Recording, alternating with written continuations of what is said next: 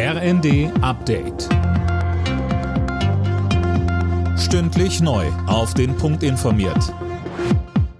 Ich bin André Glatzel. Guten Abend. Ein Rücktritt ja, aber auf Raten. Den hat Briten-Premier Johnson heute angekündigt. Nach diversen Skandalen und Druck aus den eigenen Reihen hat Johnson als Chef der konservativen Partei hingeschmissen. Regierungschef will er hingegen noch so lange bleiben, bis seine Partei einen Nachfolger gewählt hat. Die Vizepräsidentin des Europaparlaments Katharina Barley findet, jetzt kann es nur besser werden. Sie sagte in der ARD, Boris Johnson hat in den Beziehungen zwischen dem Vereinigten Königreich und der Europäischen Union keine rühmliche Rolle gespielt. Er hat äh, gelogen, er hat getrickst, er hat äh, Vereinbarungen nicht eingehalten, die er selbst abgeschlossen hat.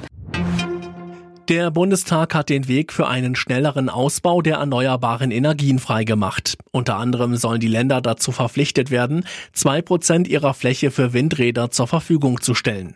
Bis 2030 soll die Stromversorgung zu 80 Prozent mit Erneuerbaren abgedeckt werden.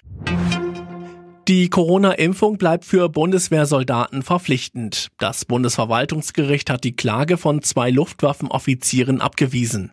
Beide hatten argumentiert, dass die Pflichtimpfung ihr Grundrecht auf körperliche Unversehrtheit verletze. Die Impfung sei unzureichend erforscht und verhindere eine Ansteckung nicht.